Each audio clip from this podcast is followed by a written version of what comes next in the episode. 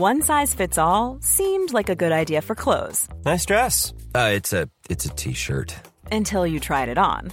Same goes for your healthcare. That's why United Healthcare offers a variety of flexible, budget friendly coverage for medical, vision, dental, and more. So, whether you're between jobs, coming off a parent's plan, or even missed open enrollment, you can find the plan that fits you best. Find out more about United Healthcare coverage at uh1.com. That's uh1.com. Hey, I'm Ryan Reynolds. Recently, I asked Mint Mobile's legal team if big wireless companies are allowed to raise prices due to inflation. They said yes. And then when I asked if raising prices technically violates those onerous two year contracts, they said, What the f are you talking about, you insane Hollywood ass? F- So to recap, we're cutting the price of Mint Unlimited from $30 a month to just $15 a month. Give it a try at mintmobile.com slash switch. $45 upfront for three months plus taxes and fees. Promo for new customers for limited time. Unlimited more than 40 gigabytes per month. Slows. Full terms at mintmobile.com. Hi, I'm Tom Daley, and this is Made with Love.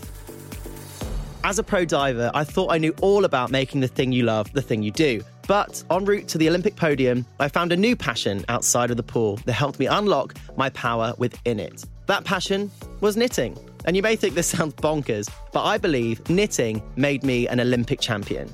I've since swapped swimming trunks for slip stitches, pikes for patterns, and chlorine for cables. Knitting is a huge part of my life now, and I'm determined to help others do more of what they love too. So each week, a brilliant guest will be joining me to talk about turning passion into purpose, how they've made the thing they love a central part of what they do, and crucially, what lessons they've learned along the way.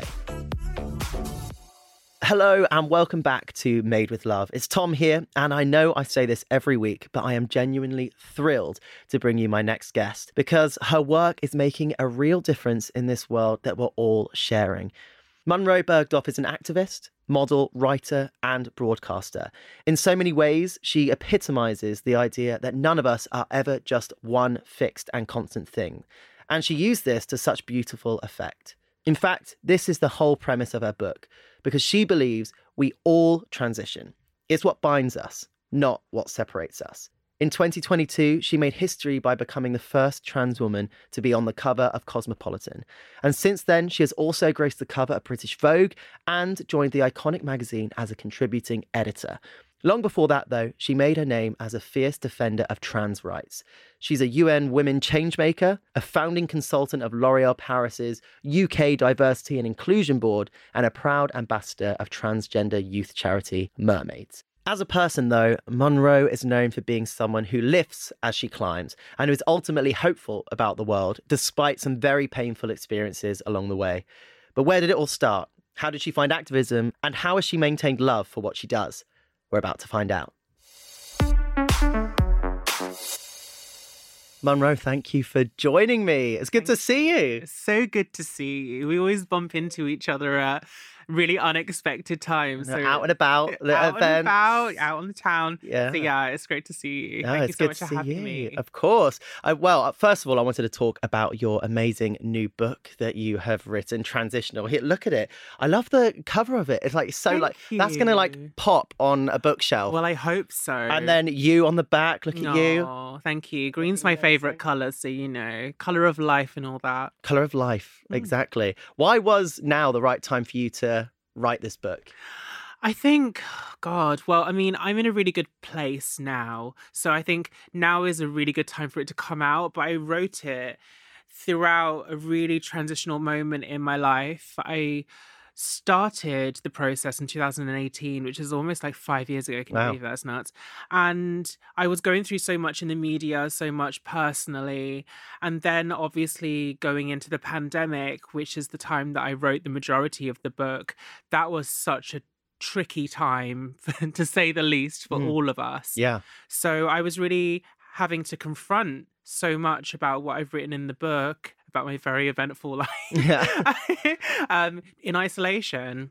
And then uh, coming out of that, I still had to acclimatize, Mm. as we all did, with uh, life after the pandemic. And like now, I just feel like a whole different woman, whole Mm. different person. So now is the best time for it to come out. But also within the book, I write a lot about what it was like growing up under Section 28, which is something that Yes. I think we can both relate to. How Yeah. old are you? I'm 28. Okay, well, Yeah. I don't know. I, my maths isn't very I good. I think it was like just on the way out. yeah, you're on the cusp. Yeah. Because, like, the thing is, like, lots of things are going backwards, like in Florida and with the Don't Say Gay bill. We're seeing so much of what happened in the 80s in the UK Mm. underneath Margaret Thatcher's government with Section 28, which was some legislation that basically uh, made it illegal for homosexuality to be promoted or even talked about in schools and in public, which forced my generation of queer people, queer youth, to not be able to talk about our experiences, to basically live in an environment of shame, silence. Yeah, just kind of like a lack of dignity. Mm. You know, it really made so many queer people think that there was something really wrong with us. Yeah. And we're just seeing that happen again with trans youth. So I think it's a really important time for it to come out to show that this is the impact that it can have. And Mm. this can really set young people back Yeah. in how they view themselves, but also how they move through the world. And we need to empower kids. We need to show them that they are, you know, good enough as they are and that there's nothing wrong with being queer, trans, Mm. black, Yeah. any, any anything that, you know, society sees as different. How did that make you feel growing up through school with all of that to deal with? yeah it was it was horrible i mean Mm. i was really really bullied in Mm. school it was it was really really tough yeah it just really made me feel like i was the problem Mm. that homophobia wasn't the problem because it normalized homophobia if you demonize queer people then you make the oppression the normality Yeah. and that's really what we're seeing with regards to how transness is talked about in Mm. society. Transphobia is being seen as the normal opinion with a lot of people, and we just can't allow that to happen because it won't only potentially cause people to lose their lives, it is causing people to lose their lives. We're seeing such elevated statistics with regards to trans youth self harming or attempting to take their lives, and we can't allow that to be the normality. So I really hope that people read this book and understand that trans people are not an idea, we're not mm-hmm. hypothetical, Yeah. we're real.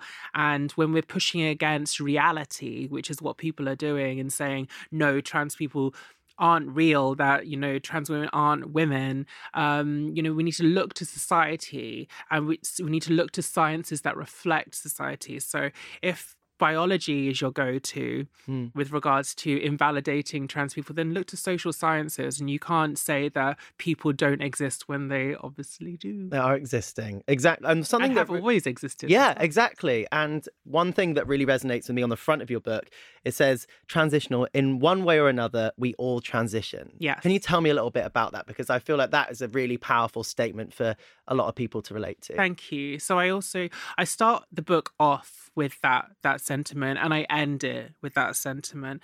And it just I, I wanted to show that everything in society, in the world, has undergone some form of change. Mhm. What was a woman a hundred years ago is not a, what a woman is seen as today. If you were to show a woman a hundred years ago what a woman is today, a lot of them would be like, "Mm, no, this is what a woman is, and it's really down to individuality. You know, the way the way that we understand science, the way that we understand the world, the way that we understand each other, ourselves, is all an evolution. Mhm. And I think that it's really important that we don't resist change, that we work with it, and that we allow people the dignity and uh, space to express themselves.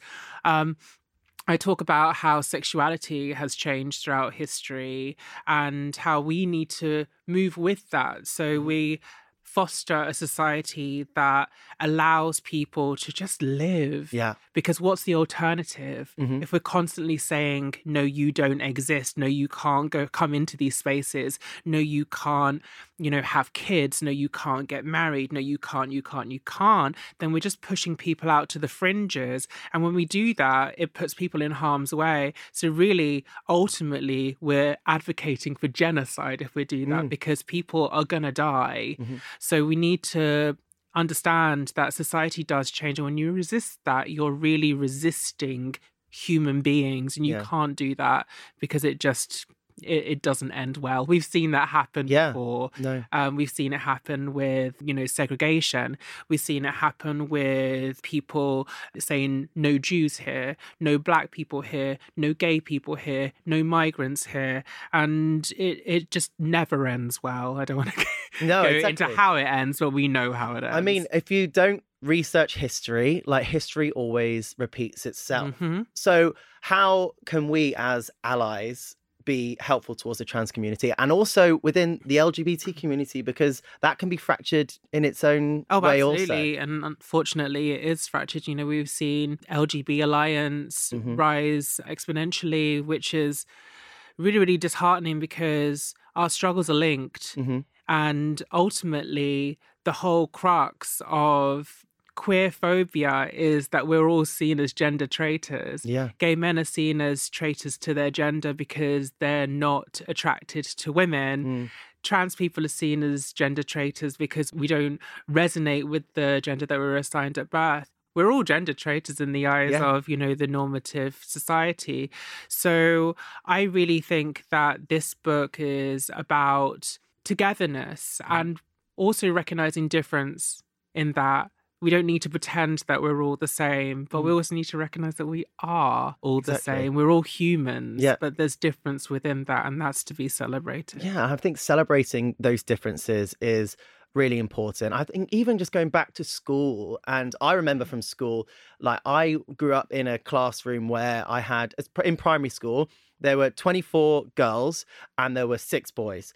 And I remember the first time I heard the word queer Mm. or like someone's calling me gay was when I went into secondary school, when there were Mhm. older brothers and older, like older siblings being like, oh, uh, you're gay, or like, oh, Mm. that's so gay hmm or that's queer. And that was like a really derogatory Yeah. term. And what I feel that's really powerful is I feel like, you know, the queer community has taken that derogatory word and like used it as self empowerment. Do you think that's been a big shift, being able to identify as queer? Oh, 100%. Yeah. It disarms the people that are trying Yeah. to shame us. It's so important. I mean, if you look at all words that have been reclaimed Mm. by communities, it's empowering because you're taking it away from belonging to the people that are oppressing you. And it's same with, you know, black. I mean, black was seen as it was a way to uphold whiteness Mhm. and whiteness in itself is an oppressive structure because it's just accumulating loads of ethnicities that all have a, a light skin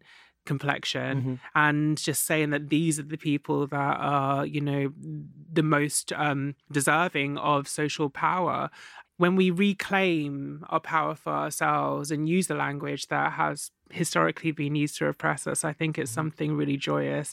And when you look at like the history of how that happened with hiv and aids activists in the 1980s with act up you you understand your history and your lineage and where you've come from you can look to history to make sure that it doesn't happen Yeah. again and um, empower new generations to move the needle forward so I've been blown away actually in the last few years where I look back to when I was at school and we weren't taught anything about No. black history. I grew up in Plymouth Uh-huh. and Plymouth is like 98% white. Yeah. Like I I didn't have any black friends at school Uh-huh. and I never understood how systemically racist uh-huh.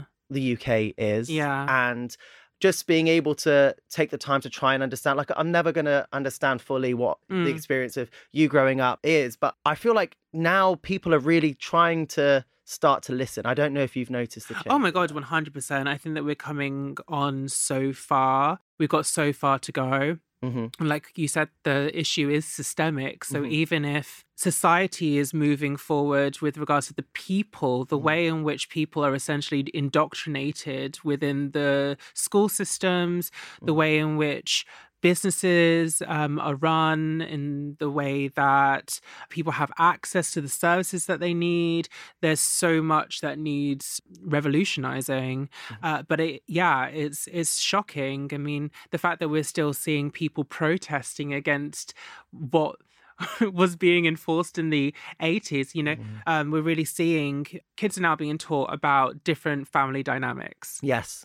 which was the whole reason why Section 28 was imposed in the first place. Because a book was found in a library which was talking about different family dynamics. Yeah. And the fact that people are protesting against this now just shows that. You know, we can't be complacent Yeah. because when we become complacent, it just allows things to happen. So we need to make sure that we don't take things as static. No, absolutely. I my son Robbie, he's four and a half now, and he's at school.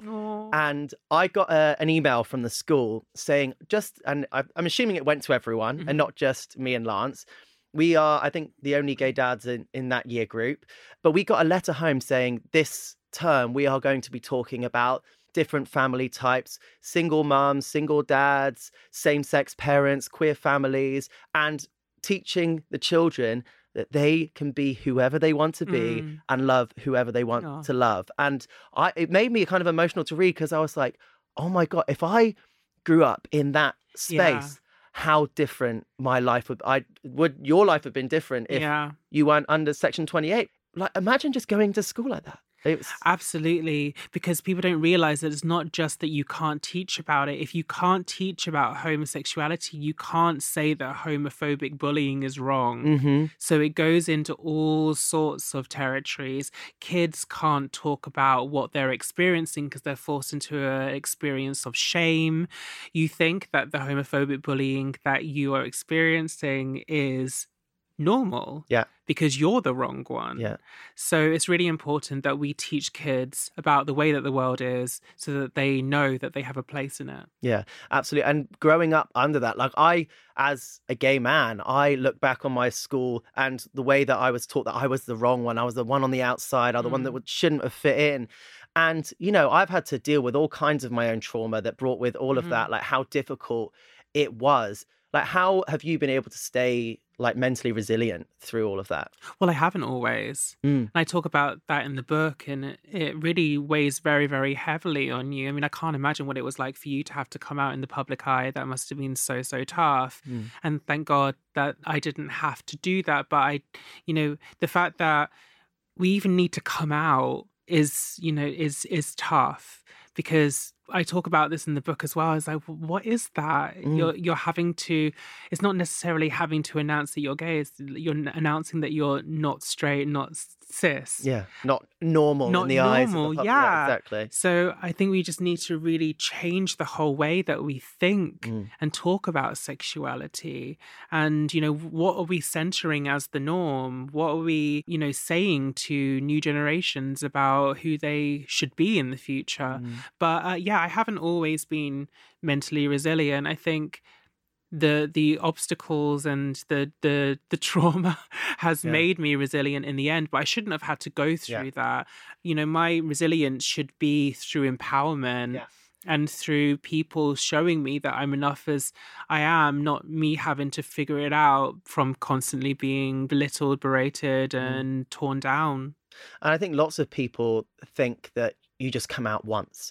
And I don't know if you find this, but you find yourself coming out in certain ways Mm, every day. Like mhm. whether you're having a conversation with a taxi driver and they ask about your family, or like, how is your wife at home? And I'm like, well, Mm. no, I don't have a wi-" And having to explain that every day. Like, do you find yourself in the same position?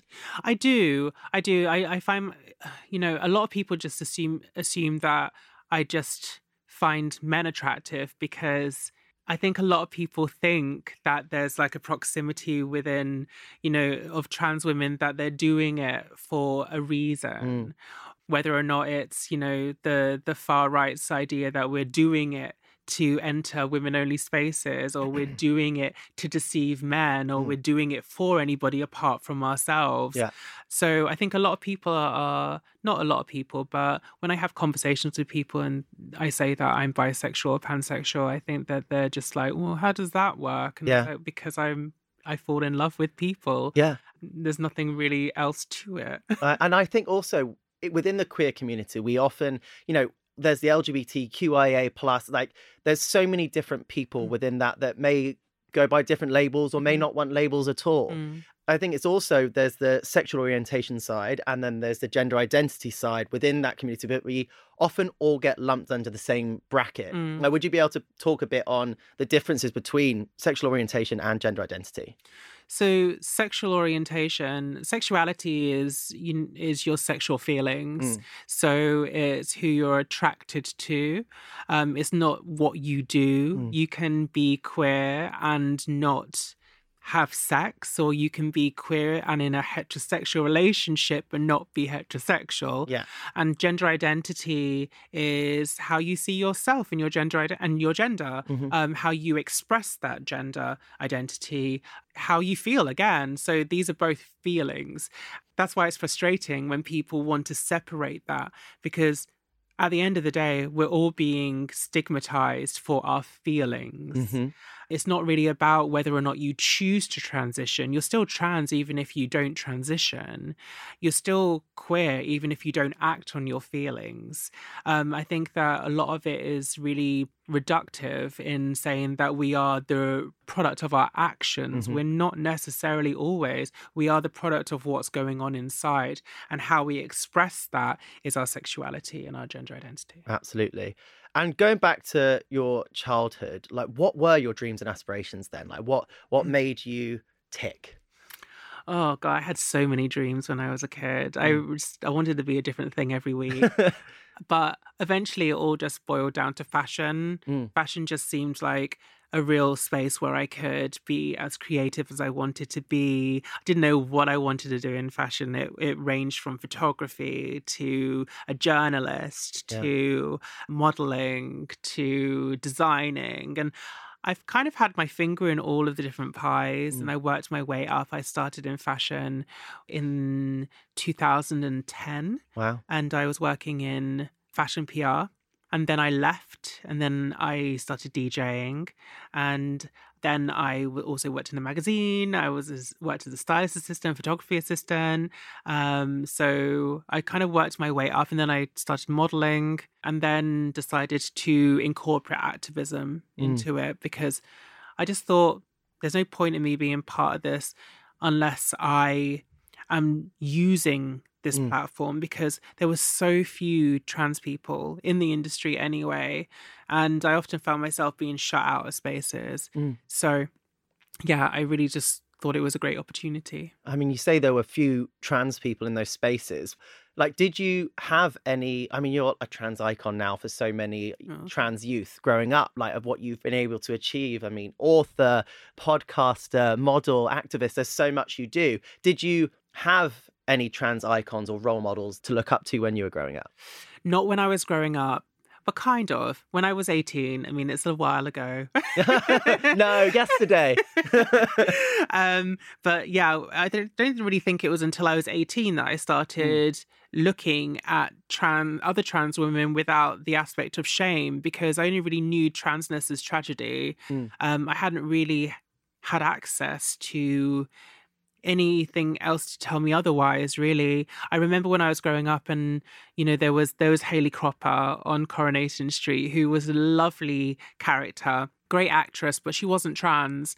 And also she was in her mid to late 30s so it wasn't really that relatable to me as you know a young Mm. mixed race kid who was also kind of like aware that there was something different but not having the language to put my finger on it Yeah. like if i had the option of just being a girl like that then i would take it Yeah. but I didn't have the language to understand where those feelings were rooted. And then there was Nadia from Big Brother, who was iconic, Yes. uh, stunning Love. and incredible, and so funny. And she captured the imagination and love and the hearts of the nation. But when she came out of the Big Brother house, she was torn to shreds and like Mm. outed as being an ex sex worker. And I was just like, whoa, God, like. I, I don't want that for myself. And then I just instantly attached that to being trans, not the transphobia. yeah. And then there was Miriam Rivera, who was in a, uh TV show called There's Something About Miriam, which was kind of like The Bachelorette, but guys would compete for her love, not knowing that she was trans. And then at the end, it was revealed that she was trans, and then all of the men sued the producers for conspiracy to commit sexual assault. So all of these things were just telling me that there was something very wrong Wow. about being trans and I internalized it and I shut it out and I was Mm. like no Yeah. and then once I got to university I started meeting trans people Mm. and I was like there are so many possibilities and I don't need to be scared of myself and I realized that I was scared of the potential of um you know just not being loved I was scared of all of these hypotheticals that weren't true there was just lies that I'd internalized as my own voice. So, yeah, it's it's really important that we have access to community. I think that that's what I learned from that. I didn't actually answer your question. Sorry, I went off on a You're right, tangent. you're right. But the first time that I saw um, trans people on screen that I Mm. resonated with was Octavia Saint Laurent on Paris is Burning, and that was when I was eighteen, and I was just like, wow, Yeah. people can be trans and experience joy. We can have our own family dynamics. We can have dreams. We can achieve them. We can, you know, just be ourselves and move through the world in the daytime. Yeah. And like all of these things that people take for granted.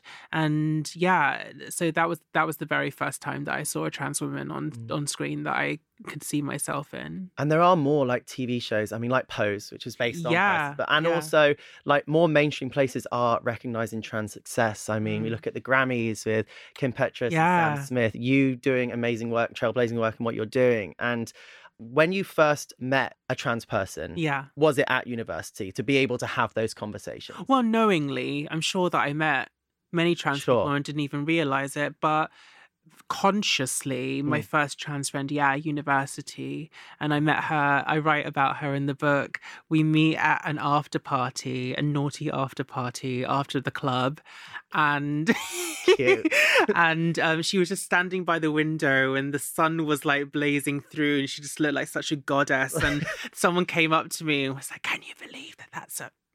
And I was just like, oh, mm. and then I was like, no.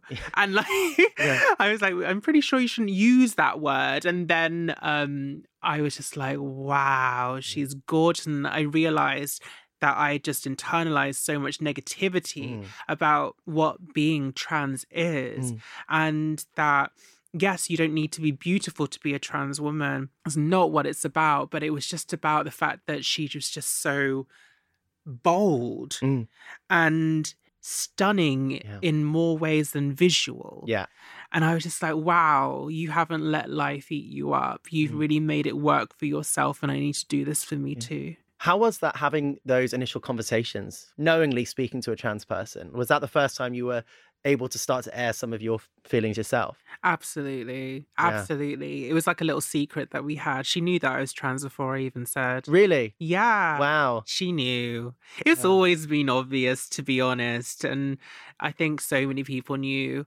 But she just kind of just held up a mirror. Mm. And I was just like, it, it took a long time for me to start my journey because I had so many questions. Um, there was so much that I was working through. I had really poor mental health at university, and I was struggling with eating disorders and substance um, abuse, and just like lots of stuff that had happened in my childhood that I hadn't processed. I was just running away from a lot of things, Mm. and a lot of it was rooted in my gender identity. Not necessarily in my gender identity, but shame around Yeah. my gender identity. So having that friendship really helped me to deal and confront with a lot of things. And uh, it's so important is why it's so important that we all have access to community regardless of how we identify. It's important that we're surrounded by people who we can see ourselves in and that encourage us to be who we are rather than to hide who we are And that's as well like the importance of like having queer safe spaces as Mm. well to be able to go to. I know we go to places and had our moments, our boogies. so it's like having those spaces are all the more important to be able to meet Mm, like-minded people, like people that are like going through the same things, have had the same childhood definitely. traumas, like whether it's on varying scales. But Yeah. sounds to me like meeting that friend was really what enabled you to accept yourself. Yeah. And is that like I know for me when I came out, I was so terrified. I had everyone telling me you're going to lose all your sponsorship. You're never going to have I any fan base again. imagine, And I just got to a point where I was like, you know what? I can't do this anymore. babe. I was Mhm. in such a dark space Mhm. and everything was a struggle. I like quit diving. I didn't know what I was going to do. And I suddenly met my now husband and was like, he for me was like, oh, this isn't just like a sexual fantasy of mine. This is this is who I am. Like I can actually fall in love with someone yeah. and imagine happiness on the other Mhm. side of that. It's like the pursuit of happiness for me was in that relationship. Mhm. And it was almost like everyone else's opinions I couldn't give a rat's ass about. It was like, you know what? Like if you don't like it, lump it. Like Mhm. I'm gonna be me. And that coming out moment was so terrifying, but then at the same time so liberating. And like was there a moment for you like that while you were at university? Because I'm not quite sure when you officially decided that you wanted to start your Yeah, it's, it was a long road for Mm. me, but she was the spark. Mm. And I think sometimes you just need that spark Yeah. to set you on your way. And it wasn't until I was 23 that I started hormones and then I stopped because I freaked out. I was like, Oh, what are these things? they came up quicker. I didn't have any adjustment time. Um, but yeah, so I stopped for like six months and I was like, no, wait a minute. Mhm. Wait a minute. This is this is right. I just wasn't ready. Mm. Um, and then I think it was around around the age of 24 within that six month period that I just started it and I, I never looked back after that. But uh, yeah, it's so important. And I think that that's why we need to, you know, meet each other regardless of who we're meeting, Mm. like meet each other as we are and, you know, recognize that we're all on our own journeys. We're all just trying to do our best. Yeah. And I don't know, I think the more people that I met, the more possibility I saw. Yeah. And yeah, just meeting more trans people. And I was like, there's no one way to be trans. What? Yeah. So I don't need to just try and like shove myself into this narrow lane about what a trans woman is. I can just be. And I think that's what's been so freeing about seeing the non binary community become so visible. It's Mm. just showing that there is no one way to present your gender identity, Mm. it's limitless.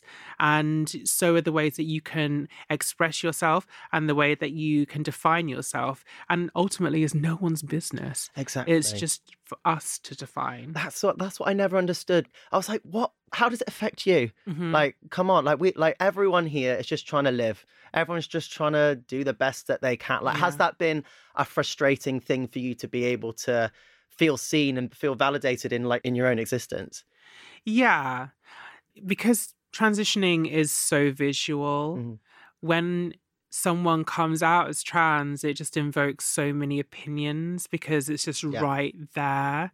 With sexuality, it's almost like it's easier to be in the closet Yeah. because I don't know, I think a lot of people just see sexuality as what you do rather than how you feel and who you are as a person. But then when you're like transitioning and it's so visual, people have opinions on it. People love to ask you a lot of questions Yeah. um, often that you don't have the answers to yourself. A lot of people have uh, opinions about what being trans is when they're not trans themselves. So it's it's very very difficult and it's quite undignifying Mm. a lot of the time. The whole process of transitioning is very undignified in this society, in this environment that we are in. Our healthcare system is in free fall hmm we are having having to often prove to people who aren't trans that are medical professionals that we're trans Really? by their definitions of what being trans is. Yeah. What, what what do you have to prove? Like if you're Well, in the initial sense, you go to your GP who often isn't trans to say that I am trans and then they refer you to a psychiatrist and then they're often not trans having to say please refer me to the gender identity clinic. Then you go to the gender identity clinic and then they're not trans. Ugh. And then to get a gender recognition certificate, you need to prove your transness to a panel of medical professionals who Oh aren't my- trans. Um, and then, you know, we're having legislation be formed on our lives by people in government who aren't trans. So it's very, very frustrating how little we're consulted about forming this legislation, forming policies that have an impact on our everyday lives. And then when policy is passed, as what we saw in Scotland, Mm-hmm. to help make our lives easier, it's blocked Yeah. because it's said that it's in direct competition or direct conflict with equality laws when we know that it's not.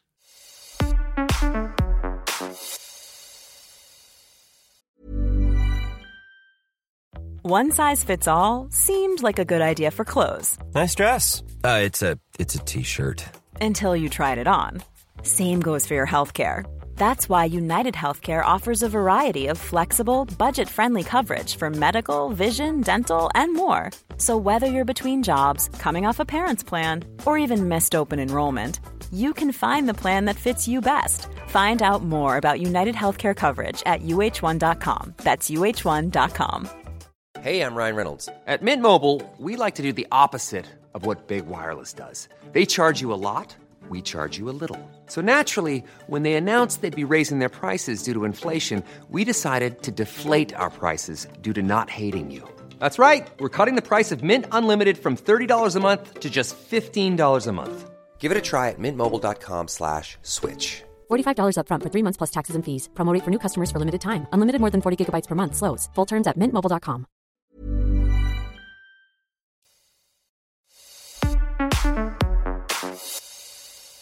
I would love to talk to you a little bit more about like your work and all of the things Mm-hmm. that you do. And you know, you said you started off more as the like as fashion Behind assistant scenes. behind Yeah, the scenes. yeah. And then you got launched in front of the camera, Yeah. if you like. Like how was that whole experience? Uh yeah, it was it was really interesting. My first big campaign was for a brand called Uniqlo, which was with was shot by Rankin actually, Mm, which oh, was yeah, wow. yeah, really great. And then I started working with Nick Knight, who is another one of my big fashion heroes. And then I got shot by David Bailey. So I was working with some really, really big photographers Mm-hmm. right at the beginning of my career, but I wasn't really allowed to say that much until Uniqlo. Yeah. And in that, I got to really express my thoughts about being trans in London, which is probably one of the best places to be trans in the UK. We've got a great mayor who um, is really pro trans um, and fights for better safety for trans people on public transport, which we've seen can be a contentious area for people. I mean, I've been spat at Oh on, gosh. on public transport. I've been sexually assaulted, harassed on public transport, followed home. So, you know, trans people really do face a whole series of um, issues on public transport. And it's really important that we understand the lived experiences. And again, like in this book, uh, it, that's why I wrote it, because we're constantly hearing about trans people, but a lot of people don't know what it's like to be trans. So if we're fighting constantly to push people out of spaces, then we're really harming people. Absolutely. And I know that you were also face of a campaign for L'Oreal. I want to just list some of the things that you've done. Your first trans person on the cover of Cosmo, is that Yeah. correct? And you also did the cover of Vogue in September 2020. Mm-hmm. Like some amazingly iconic things. Thanks. Um, but what was it that made you not just want to model and stay behind the scenes and then become such an incredible activist for not just the trans community, but also against racism in this country and beyond? I don't really know. I think I mean, I really started with activism because it was a way for me to express some of the frustrations that I felt with society. And then with fashion, you know, what other industry are women and gay men at mm. the helm? Yeah, yeah. Do you know what exactly. I mean? know. Making the Yeah. decisions. So it really felt like a space where I could bring some change. Yeah. And trans women have been inspiring the fashion industry for time. Yes. And we've been here, you know, looking back at all of the catwalks and shoots that I was inspired by. I didn't even realize it, but trans women were right there. Mm-hmm. Yeah. You know, Connie Girl was walking for Mm-hmm. Mugler. There was uh, Tracey Africa on the cover of um, hair dye boxes for Mm. Revlon. There was, you know, Andreja Pejić was like challenging ideas about androgyny, and you know, we we've been there, but a lot of opportunity just hasn't been there. Yeah. So very few and far between. And I just thought, if I've got this opportunity and if my platform's building, do I just want to take it for myself or do I actually want to use this as a platform to use what I'm passionate about, which is activism, Mhm. and also use it to educate people? That makes my life easier in the Yeah. long run, but also it makes other people's lives easier too. And I didn't, I've never wanted to just be the only one, you know? Mhm. What a lonely life. No, exactly. So if I can help facilitate change and foster change, Yeah. then I won't be the only one. Yeah. We can like, you know, bring the community into the industry. And I hope that I've helped to do that. Absolutely. Um, there's so many people that have, you know, fought for me to be able to have these Mm-hmm. opportunities. And I'm so, so, so thankful. Like, you know, Octavia St. Laurent in Paris is Burning. I'm pretty much living her dream. Mm. But I wouldn't have the the gall and the gumption to go Yeah, for it if I hadn't have seen her. yeah, yeah, yeah, yeah. So we're really passing the baton consistently. And then I'll get so far by the end of my life, and then I'll pass the baton, Yeah. and then there'll be, you know, uh, more trans girls going for their dreams. I mean, I actually I did a, a on my MTV show. We had a guest, um, Yasmin Finney from Yes. Heartstopper, and she said that I was the first trans woman that she saw on television that she could see herself in, and you know, like that just means so much to Mm. me because she's obviously inspiring a whole new generation. Yeah. I just think it's beautiful how we can inspire each other and just progress things. Yeah, it's so interesting when you say about everyone behind the scenes and the queer queerness behind the scenes that gets suddenly seen on the big screen and like Mm. you. And I, I mean, I just think about you look back into like rock and roll in like the seventies and the eighties and like the people behind that, like you know the the rock and roll artists that are out there with like makeup and long hair and be, Mm. like being able to just be like really express themselves through Yeah. fashion. I think it's something that's really quite amazing to be honest. Um, one thing I wanted to talk to you about as well was trans pride hmm and how that is starting to Mm. build momentum, Mhm. right? And how important is it to you for everyone to show up for all minorities? It's so important. It's so, so, so important. Trans Pride is one of the most amazing things to come out of our community Mhm. recently. I love it. Yes. Um, and the fact that more and more people come every single year, and you know, the big proportion of it are allies. Yeah. The trans community are 0.5% of the population. Yeah. We're tiny Mhm. and we need support. We need allyship. You know, you can, there's so many different ways to be an ally. And I think it's really about just utilizing what you're good at, Mhm. whether or not that's access or whether or not that's art Mhm. or organization. Funds. Yeah. Um, you could use your platform, Mhm. you know, spotlight people, um, mentorship. Mhm. There's so many different ways to be an ally, and it's not just limited to, you know, time and money. Yeah. I think it's really about harnessing your skill set, Mhm. Seeing activism as a machine and everybody playing different parts. Because if we're all just doing the same thing, Yeah. and if we're all just seeing activism as taken to the streets, that is important, but that's only just a tiny Yeah. part about what's going to bring out the change. Yeah, yeah, no, exactly. I've I've always been away for trans pride, but like, hopefully, I'm here this year, and I want to go come together. I know, and I was like, you were like saying, oh, like you got to do something that you're good at with it. I was like, I'll knit you a dress. Here, yes, a Tom Daley yeah, it- original. Yeah, exactly, Tom Daley original dress. In It'll- the trans pride colours. Yes. Oh my gosh, that would be. I mean, that's that's the thing though. Like, I feel like building those bridges between communities Mm. is so important because as soon as you start having, you know, divides and fractures within the Mm. LGBT community, it's like a we're fighting against our own. Like we want to be able to Really lift are. everyone up because I think if we think that the government is just going to stop at trans rights, Yeah. like we have got a whole nother thing coming. Mhm. Look at history, how it Mhm. repeats itself. It's important to be there. It's absolutely important to be there. It's you know if you if you um, are listening to this and you want to come to London Trans Pride, look up London Trans Pride on Instagram. There's obviously protests throughout the year because you know UK Tories, but it's also um, a really joyous event, I think. And the march is beautiful, goes through central London, and it's just really, really energizing. And I think it just brings it back to what Pride should be. Mm-hmm. I think, you know, what has come to be known as gay pride, which um, should be LGBT pride, has become quite corporate and complacent Yeah. as so many of our community have ac- accessed privileges within Mhm. society but at its heart pride is a protest and i think that it should really be honored as such Yeah. So when you say pride being protest, like how do we take those pride protests and create real tangible change? oh god well i That's mean a loaded question, but eh, yeah i think you know it's it's a starting point really i think that you know it, it, it depends on like what protest what um pride you're going to but with the speeches especially at london trans pride i think that that's really time to take stock about the different ways in which transphobia is impacting the Mhm. community um i think that seeing pride as more than a party Mhm. is a great starting point. Yeah. I think going to talks, going to uh, speeches, understanding uh, the different ways in which you can, you know, show up if you're an ally to the community. Protest is really about disruption Yeah. and making noise.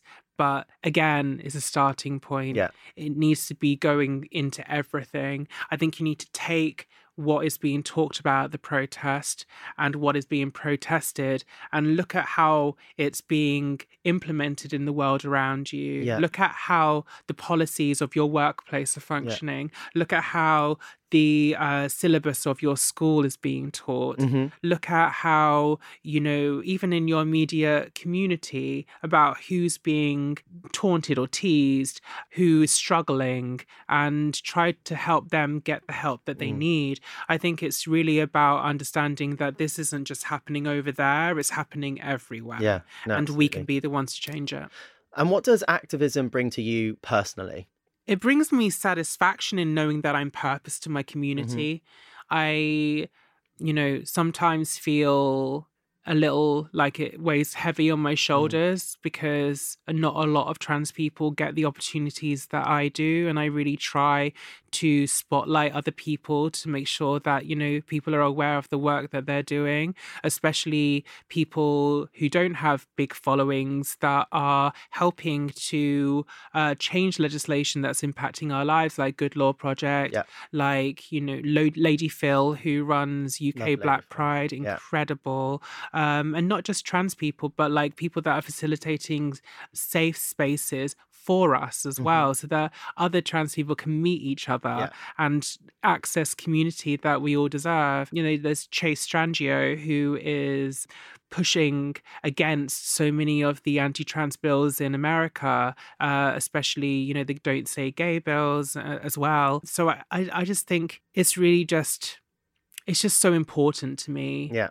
I just want to leave this world better than I found it, and absolutely. I don't want younger people to go through what I went through. Mm. Yeah, no, I like, and I know I can appreciate how much, like you say, it weighs on you as an activist because I think that's one of the reasons why LGBT people in sport don't often come out is because if you come out and you're already in the public eye, there's almost this pressure on you to be an activist and fight for those changes. So, yeah, I can understand how that's been incredibly, you know, weighing on you. Yeah.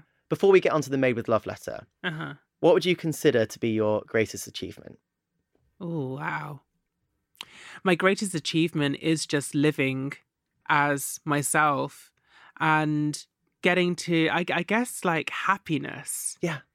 Because it hasn't always been a given. And it really has been able to blossom under the most tough circumstances. And I really fought for it. Mm-hmm. So when I wake up happy and I go to bed happy, that's an achievement for me. Yeah. Just because I've had so many struggles with mental health, with I don't want to list them. Read the book. Buy the book. exactly. Get it. There's been a lot of struggles. Yeah. Um, so I think it's really a miracle that I'm a happy and b alive. No. So, you know, happy and breathing Good. are my biggest achievements. I mean, there's been, you know, I'm, I'm in a very, very fortunate position to say that there's been more blessings professionally than I can count. Mhm. And I feel very, very, very proud of them because it hasn't just been for me, you know, to be the first trans woman on Cosmopolitan, to be the first black British trans woman on the cover of Vogue, and to, you know, speak at the UN, to work with the UN, to be a contributing editor of British Vogue. Yeah. You know, all of these things I don't take lightly mm-hmm. because often I'm the first. I don't see it as like, right, You're I'm done. the first, that's it. Yeah. I'm like the door Mhm. for other people to come in. Yeah. And because it's been done before, I'm setting a precedent. Yeah. And it's not about me necessarily. It's about us. And I want other people to be like, well, she did it, so Yeah. so can I. Yeah. I did that. So someone else can do that. And then someone Mm. else can do it. And then someone else can do it. And then it's a wave. Yeah, absolutely. And I think that's the amazing thing, like the gratitude that other people are going to have for you, like paving the way in that way, like you have gratitude for the people that came before you. I guess that leads me on to the Made with Love letter. Mhm. So each guest at the end of the podcast, I ask them to either write a letter, say a little bit about a person, place, Mhm. or a thing that has made them with love, like a little Mm. token of gratitude. Mm. So I would love for you to talk a little bit about that person, place, or thing. Okay. Oh, wow. I would like to write a letter to my English lecturer. Why is it with queers and English? I know all the? English teachers. What I know. it with it? That uh, my English teacher used to give me a classroom to lock myself in during lunchtime when people used to Oh, throw things at me at lunchtime. I had no friends. Yeah, I know. I just went into the classroom and read British Vogue so I didn't have to read in the toilet cubicle. anyway, so Dr. Jess Moriarty, thank you so much. And I know that you're listening to this because you're my biggest fan. Um, thank you so, so much for seeing that I was struggling and also showing me that I didn't have to. Um, a little context for the listener I, I had quite severe anorexia at university and I was also just punishing myself unnecessarily because I didn't want to confront a lot of the things that really were actually a source of power uh, that I'd been told was not normal and I felt very very ashamed but I just want to say thank you Jess for showing me that I didn't have to own that pain, that that pain wasn't mine to have. It was a symptom of a society that is very sick. And I just want to say thank you. I want to show some love for the fact that I could take that pain and I could turn it into something positive. And hopefully that's what I've done. I truly believe that without your love and support, and also fostering some discipline in me to show that this is my life and this is my future and that I need to fall in love with it. And uh, I'm truly, truly grateful. So thank you so much. Oh, we love you. We love Jazz. That's so. Yeah, that's- she's incredible. That's amazing. I feel a little teary now. Oh no, that was so. Ah. That was so. That was so special. And like, she's gonna hear that and be so like blown away. It's gonna. It's gonna be amazing. So- But I have a little something for you to close out the episode, and I have two here. I What's think this? So, at the end of each episode, when I see people in person, I like my passion and thing that I love to do every day is knitting. Yeah. And you, you're passing on like experiences to other people. So I have a little knit kit for you. Oh my to sit- god. I mean, you may not be Oh able to knit, but we can have a little knit club. And so- Oh my god, look at me. I know, thank you.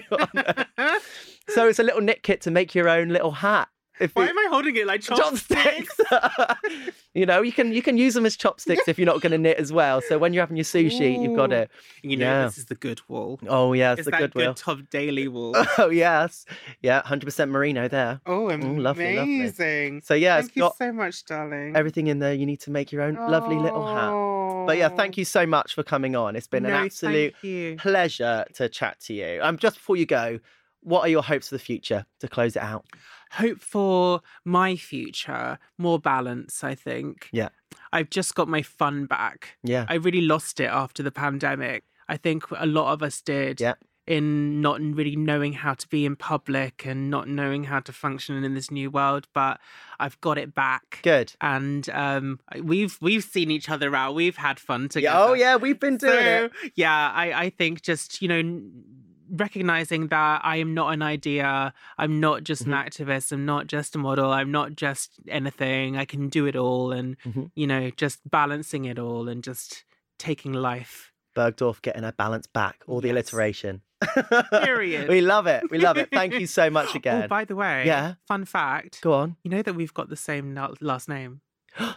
No way. hmm Ser- really? Spelt the same as well? Yeah, That is. I've we like. could be related. Oh my in gosh, some imagine. weird way. I mean, the the funny thing is, I really quite often meet lots of Daleys. yeah, it's Irish, isn't it? Yeah. Also, Irish or Jamaican. Well, I'm Jamaican. Really? So, when I was, I went to Jamaica to do a documentary last year to speak to some queer people living there, and yeah, th- I met so many Daleys. It's it's a real Wow. thing. It's obviously through um you know Colonial era. yeah, yeah, yeah. But um you know um Miss Dynamite as well. Her last name's Daley. No. Anna Carla. oh my god. We could all be related. Imagine. Let's do a family reunion. I love it. Wow, that's a nice, interesting fact. Close it out. Yeah. Look at that. Miss Daley. oh, too much. I'm right. dead. We need to leave now. Thank you so much, darling. Thank you. Thanks again to Munroe, but we wouldn't have a podcast if it wasn't for you listening. So, a huge thank you to you as well. It was a joy, but we did touch on some big topics today. So, if you're struggling with any of this, please know you are never alone. We are all about love on this show, and there is love out there for you. So, if you need some help or guidance, there are some links in the show notes to charities that will be able to help you or connect you to wonderful, like minded people. Made with Love was hosted by me, Tom Daley, produced by Emma Roberts for Spiritland Productions, and our engineer today was Ed Gill. I've got another episode coming your way next week, so I hope you can join me then. Ciao!